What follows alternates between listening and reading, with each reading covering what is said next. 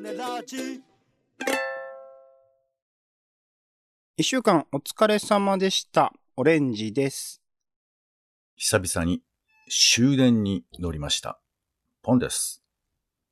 気がつけばあっという間に過ぎ去っていく毎日。食事のメニューから面白かったテレビ、映画、道なりで聞いた子供のおしゃべりに夢の記憶。オレンジとポンの2人が日々を思い出して拾います種メガネです。あなたもご自身の生活を思い出しながら聞いてみてください。時々皆さんからのメッセージもご紹介させていただきます。はい。はい。ということで。種メガネですよ。はい。もう我々スタミナがなくなっているということでですね。はい、そうですね。序盤まだ1分経たないぐらいですけども、そうですね。終わってますね。ダメよ。こういうのはやっぱ元気出してもらうラジオというさ、意味合いも、はいはい、って思ってたんだけど、はいはい、元気がうるさいっていうお便りが俺の心の中に届いてるんですけど。ああ、本当ですか。そんなにうるさい元気出してましたかね、今まで。いや、なんか、俺ちょっと空回りしてるんじゃないかなって。反省してるんだよね。ああ、そこはどこら辺がなんかそんなに盛り上がってないのに盛り上がってる風を装ってる時ない？あ、装ってます。なんか常に僕としてはもうね、終わってるラジオだと思ってるんで。はい、終わってるラジオ。はい。終わってるラジオという辞任のもとにやってるんで、もう本当一人でも二人でも聞いてくださればありがたいなっていう気持ちでいます、ね。ちょっとなんかわかんない。下から行けば物事がうまく進むと思いすぎて意味がわからなくなってるから。本当ですか。意味わかんなくないですか、ね。俺の僕のなんていうかその話がちょっと空回りしてませんかっていう話ですよ。ポンさんの話は空回りしてるって感じと、いや、聞きながら空回りしてるなと思ったことはないですよ。あ、そうですか。うん、はい、じゃあ、まあ問題ないのか、二人ともどうかしてるのか。いつものペースだなっていう、いつもだなって思ってるって、ね。本当になんか判断することを放棄する人だからな。まあいいや。そうなんですかね。じゃあちょっと、じゃあ今週やったことを振り返ってみましょうか。今回は、この同人誌がすごいということで、日常、はい、コントを考える、つくづく最新号ということで、うん、オレンジさんが、まあね、オレンジさん結構いろんなミニコミというか、同人誌見ている中で、面白そうっつって、まあ実際に買った、3冊だと思いますけど。本当はね、このタイミング、まあ文学フリマ東京がこの前あったので、そこに行けたらよかったんですけど、ちょっと行けなかった、スケジュール的に行けなかったので、うん、というところで、まあタイムライン、ツイッターのタイムライン上とかで話題になってたものとか、まあ以前にね、もうすでに買っていたものみたいなものをピックアップして紹介したって感じですね。うん。なんかね、著者の方も見つけていただいて、そんな、そうですね。いいねしていただいたりしてありがたいことですけども。はい、まあ実際にその著者の方が他の著者の方、金井さんが手錠さんのね本を買ってくださったみたいなツイートされてたんで、いやそれだけでも十分だなっていう感じですね。個人的にはもう達されましたね。はい。なんか目的があったんだ。達されたって。はい。どなたかね、やっぱせっかく紹介するんだったらそれ買ってくだされば一番だなと思ってるっていうところがあるんで、これ聞いただけで満足されちゃ困るんですよ、私としてはね。どっちなの？その、ありがたいっていうことなの？それとも欲張ろうとしてるの？どっちなの？買ってくださってありがたい。そして聞いてくださってありがたい。はい。2段階ある感じですかね。はい、またちょっと頭を下げてやり過ごそうとしてますけども。はい、まあでもね、同人誌っていうものも、人の声で伝えることで、なんか読んでみようかなというきっかけになればいいなと思いますが、私の方は野良犬散歩ということで、善福寺公園を回ってみましたけど。はいはい、恐怖体験ね。はい。怖いやつね。そんなに怖い。改めて聞いてみたけど、別に怖くないと思ったけど、うん、怖かった？何ですか、叙述トリックっていうんですか？口で読んでるだけに、信頼できない語り手による抜けてる箇所がいきなり開かれた瞬間の怖さね。うん、ああ。まあでも、これが音声メディアのできることだよね。そうですね。見えてないですからね、僕らにはね。そうそうそう。だからね、まあ別にそこまでとは思ってなかったけど、でも、あれを聞いてもらったら、あ、ちょっと、あ、そうだったんだと思ってもらえるなとは思いましたけどね。ああ、善福寺公園が。僕、でもそうか、善福寺公園って全然知らなかったので、はいまだにどういうとこなのか、川はあるじゃねえや、池、湖か。湖がある場所って。湖って、ちょっとサイズで決まってると思いますけど、まあ、真ん中に池がある。だから、井の頭公園みたいなもんじゃない？井の頭公園がちょっとちっちゃくなったような。ああ、はははは。ミニ井の頭公園みたいな。まあまあ、でも大きいところですけどね。はい、まあ皆さんもよかったらフラッと行っていただければと思いますが。うん。さあ、なんか最近ありました？特にない。最近はやっぱり映画にやたらと見に、まあもちろんなんか前提としてのね。まあでもそんな仕事の話とかしてもしょうがないんで。何？ややこしい。映画とかよく言ってますね。はい、おう。一本聞かせてください。これが面白かった。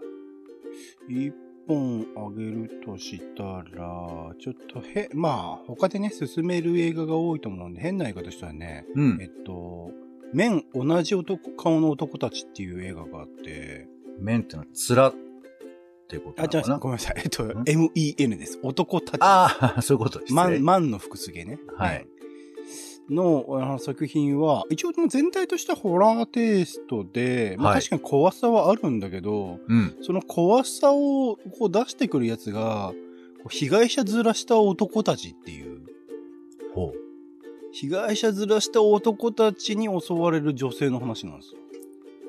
なるほど。つまり、加害者なんだけど、まるで、はい、俺は別に悪くないよ。社会が悪いんだ、あいつが悪いんだ、みたいな感じの人たちが、まあ、悪いことするってことなのかな。ある種、僕を傷つけられてるんだっていう風に攻撃していくっていう、奴らを一応こう、なんて言うんですかね、こう、うん、メタファー的にっていうか、俯瞰から捉えて、うん、しっかりこう、まあ、気持ち悪い、エンタメ作品になってるんですけど、なんか最後の方のね、主人公の表情とかがね、すごい新鮮ですよ。うん、この手の映画では。ああ、そう。うん。ジェシー・バックリーってすごい、いい女優さん、俳優さんなんですけど、うん。はい。その人のね、表情のあれはすごく良かったですね。良かったっていうか、うん、すっきりするような話では全然ないんだけど、うんうん。変な映画と思いながら見てました。まあでも両方あるよね。なんか本当にさ、なんか被害者意識で迷惑をしてる人もいれば、うん、実はその人も被害を受けてる人、なんかオレオレ詐欺の、下の人たちってさ、どっちなのみたいな話とかあるじゃん。受け子とかね。貧困の若者たちとか、まあもちろん良くないんだけどね。うん、いやいや、面白そうじゃないですか。まあ、今回のこの作品においては、うん、ちょっと、まあ難しいところかな。でもそうだな。その、うん、いいよね、背景描かれないからね、とかね。うんうんはい、まあまあ、正解ってことじゃないですかね。ポンさんどうでした？私はね、終電に乗った。なぜ？いや、仕事の都合でさ、まあ、ちょっと出かけてて。いや、まさかと思ったけど、はい、終電車なんだと思って。うんうんうん、びっくりしたよ。もう、なんかパンパン、その日なんか遅れてたみたいで、電車が。パンパンになっちゃってさ。うん、いや、すごかったな、なんか。何年ぶりぐらいですか、終電？いや、もうほんと、なんなら5年ぶりぐらいなんじゃないかな、終電。そう。いや、すごかったよ。もう、阿鼻共感みたいなところもあったし、でも結構みんな慣れてるっていうか、じーっと黙って乗っているのとかは。終電はね、大体メンツ揃いますからね。でもね、ちょっとやっぱ今、忘年会シーズンみたいなのもあるから。平日ですか？それは、まあ一応平日、金曜日だったのかな。あ、金曜日の終電なんてもうそらって感じですね。いや、もうだからさ、角っちょに立ってたんだけど、その角っちょの向かい側っていうか、まあ、ところに、もうさ、今にも膝から崩れ落ちそうなサラリーマンがさ、ギリギリのスタンスで立ってるわけ。はいはいはい。で、時々下を向いて、って言うから、めちゃめちゃ怖かったですけど、怖い。そう、まあまあ終電あるあるだなってちょっと思い。終電の酔っ払いをモデルにしたホラー描いてほしいですね。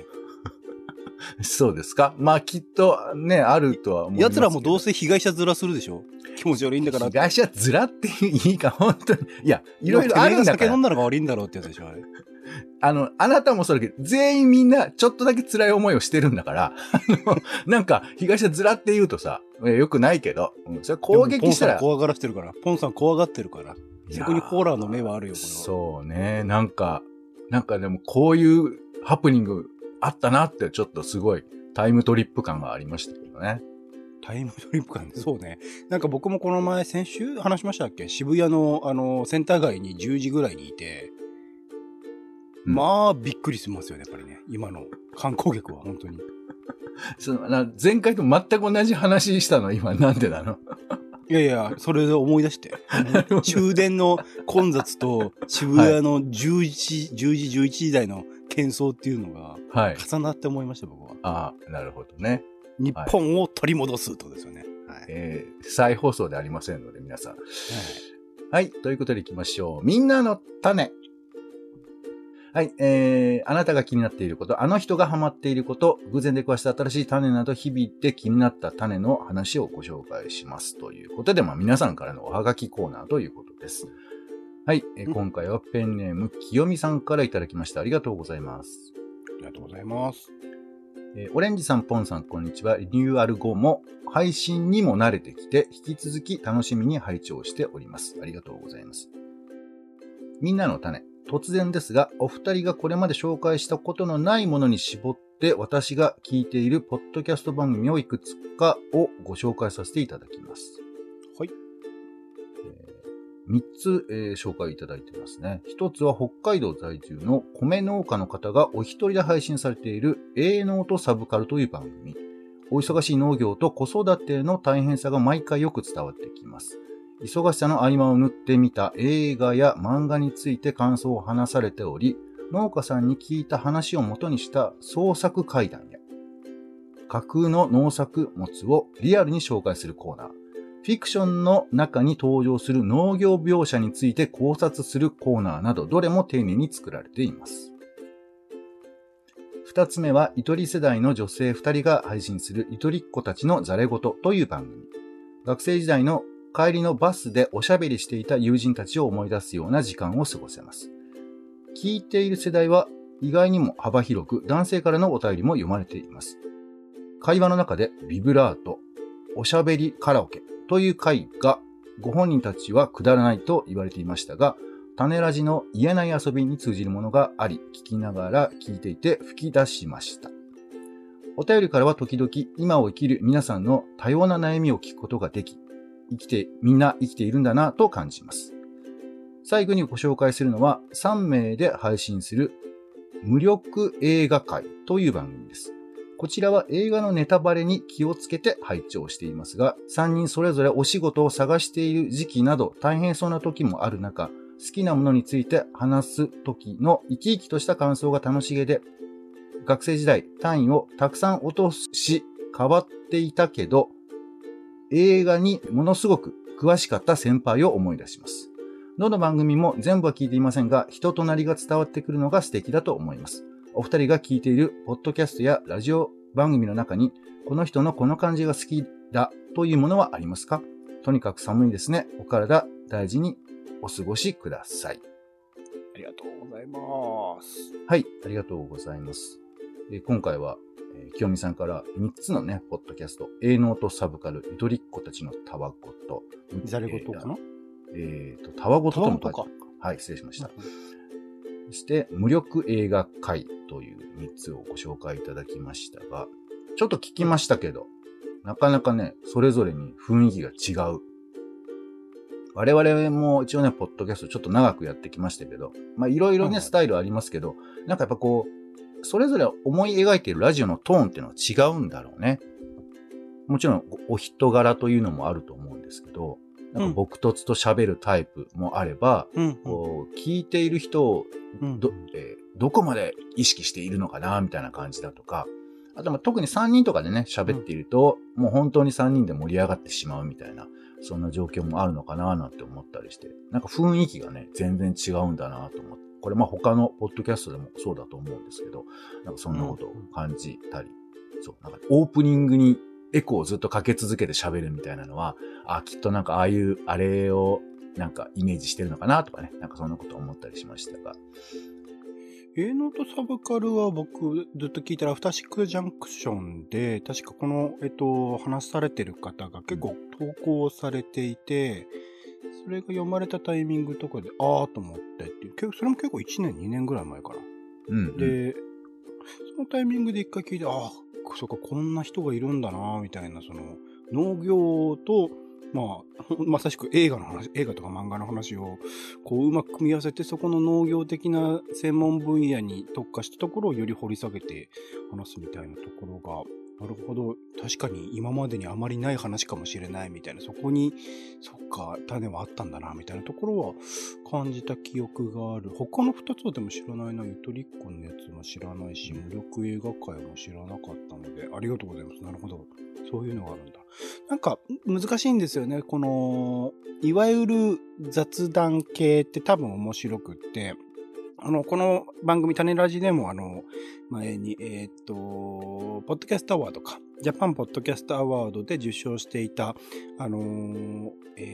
ゲイとなんだっけなんとかのすごく人気のあるポッドキャスト番組があって、それがまさしく雑談ベースとしながらちゃんと情報が入っている、話を聞いていてお悩み相談みたいなところの話を聞いていると、ちゃんとこう聞いてる側全く関係ない人たちもなんかためになる話があったりみたいなところのバランス感覚すごくうまいなと思った記憶があるんですけど、どうしてもやっぱ僕聞くのがそれこそ今言ったアフターシックスジャンクションとか、ポップライフザポッドキャストとか、ある程度のなんていうんですかね、ベースとしてのなんか映画とかカルチャーとか幅広いところのなんか情報みたいなところが入ってくる、もちろんそこにエンタメ要素は多分にあるんだけれども、それが入っているものっていうものを優先してしまうから、雑談ベースっていうのがなかなかそれを優先して入ってこないっていうのを話しつつ種ラジを振り返ってみると、あ、雑談じゃんと思うと、それは聞かれねえよなって今ちょっと思いましたね。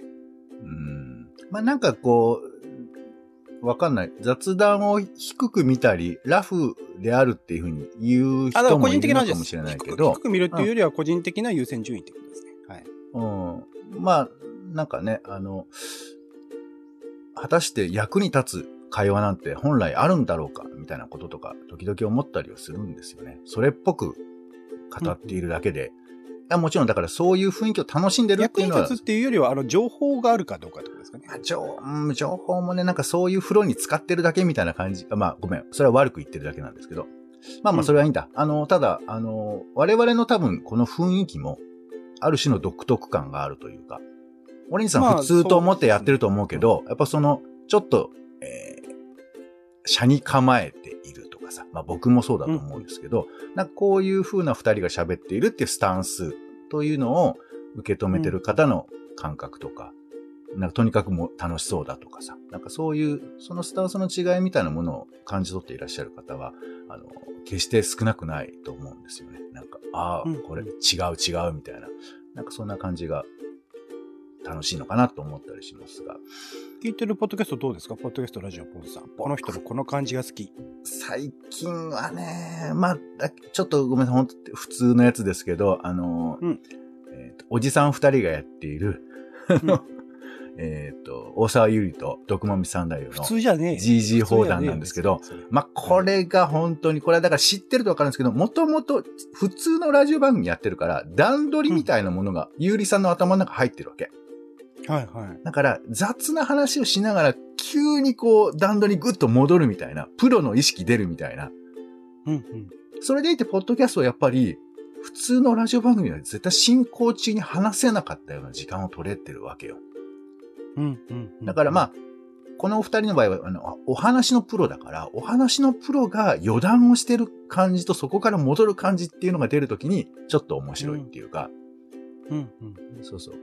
これは他のね、お仕事でもいろいろ出てくる、はみ出ることだと思うんですけど、特に喋りのプロとしてのそういうはみ出る、戻ってくるっていうのは楽しいですよね。そこら辺多分、今言ったアフターシックスジャンクションの歌丸さんとかもやっぱりあって、そこら辺は、なんで笑うんだよ。全部そこに行くからさ。いいけど、好きなね、アフターシックスジャンクションって TBS ラジオでやっている夕方の、番組がありまして、オレンジさん結構好きなんでね。GG 砲弾もちゃんと説明してねえやつが説明するんだと思いましたけど。ポッドキャストであるっていう、それだけのことですけどね。そうそう。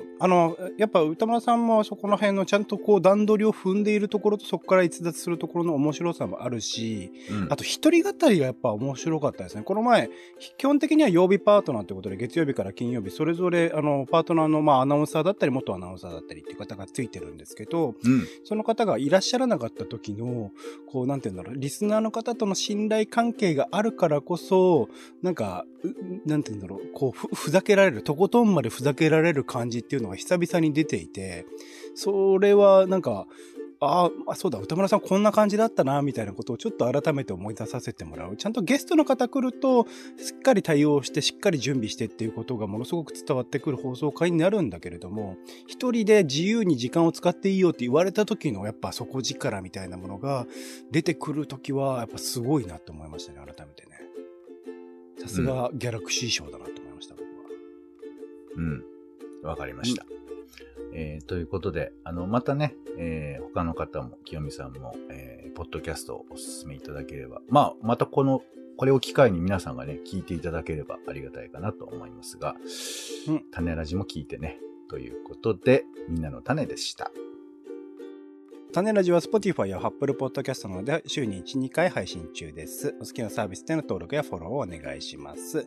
更新情報は Twitter でお知らせしています。また番組の感想やあなたが気になっている種の話もお待ちしています。公式サイト種ラジ .com のお便りフォームからお送りください。Twitter でハッシュタグ種ラジ、ハッシュタグカタカナで種ラジで投稿いただくのも大歓迎です。それでは種ラジ、今週の一曲、ポンさんお願いします。はい。なんか、やっぱり、ついつい気になってしまうんですけれども、水木一郎さんという、まあ、アニソン界の帝王みたいな表現されますけど、うん、がお亡くなりになりまして、74歳なのかな。お姉さん、なんか、あんまりピンとこない？いや、ピンと来てますよ。はい。よく見てましたし、よく聞いてましたし。そうだよね。まあ、ただね、アニメソングって結構もう時代の中では古いものが多いと思うんですよ。最近のものっていうのは、いわゆるアニソンというよりかは、ちょっとまあ、いわゆるポップソングとか、有名歌手が歌うものを流すみたいな。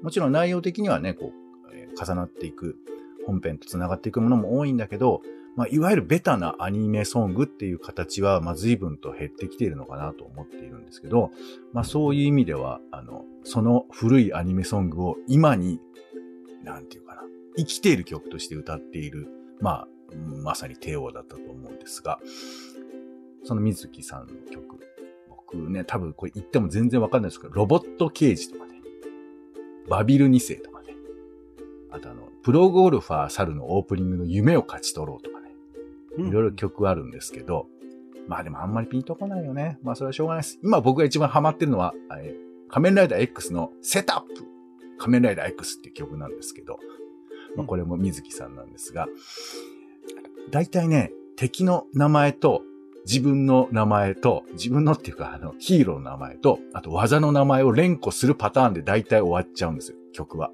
はいはいはい。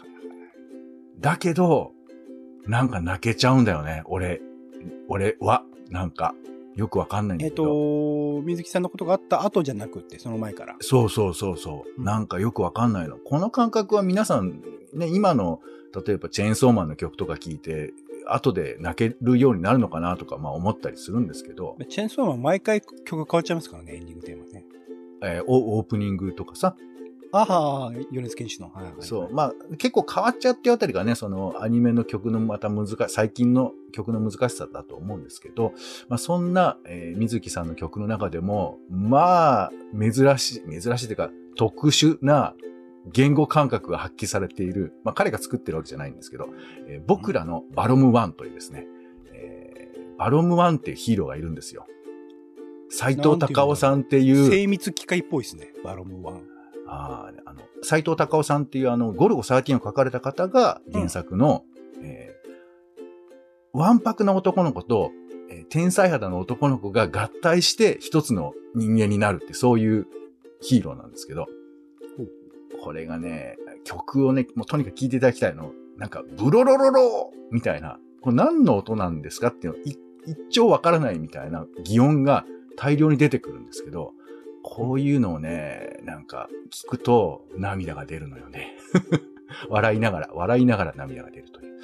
はい。ということで、水木さんの曲を聴きながら、まあ、忍びつつ、これからもきっと歌うんでしょうということで、今回は、水木一郎さんの僕らのバロム1。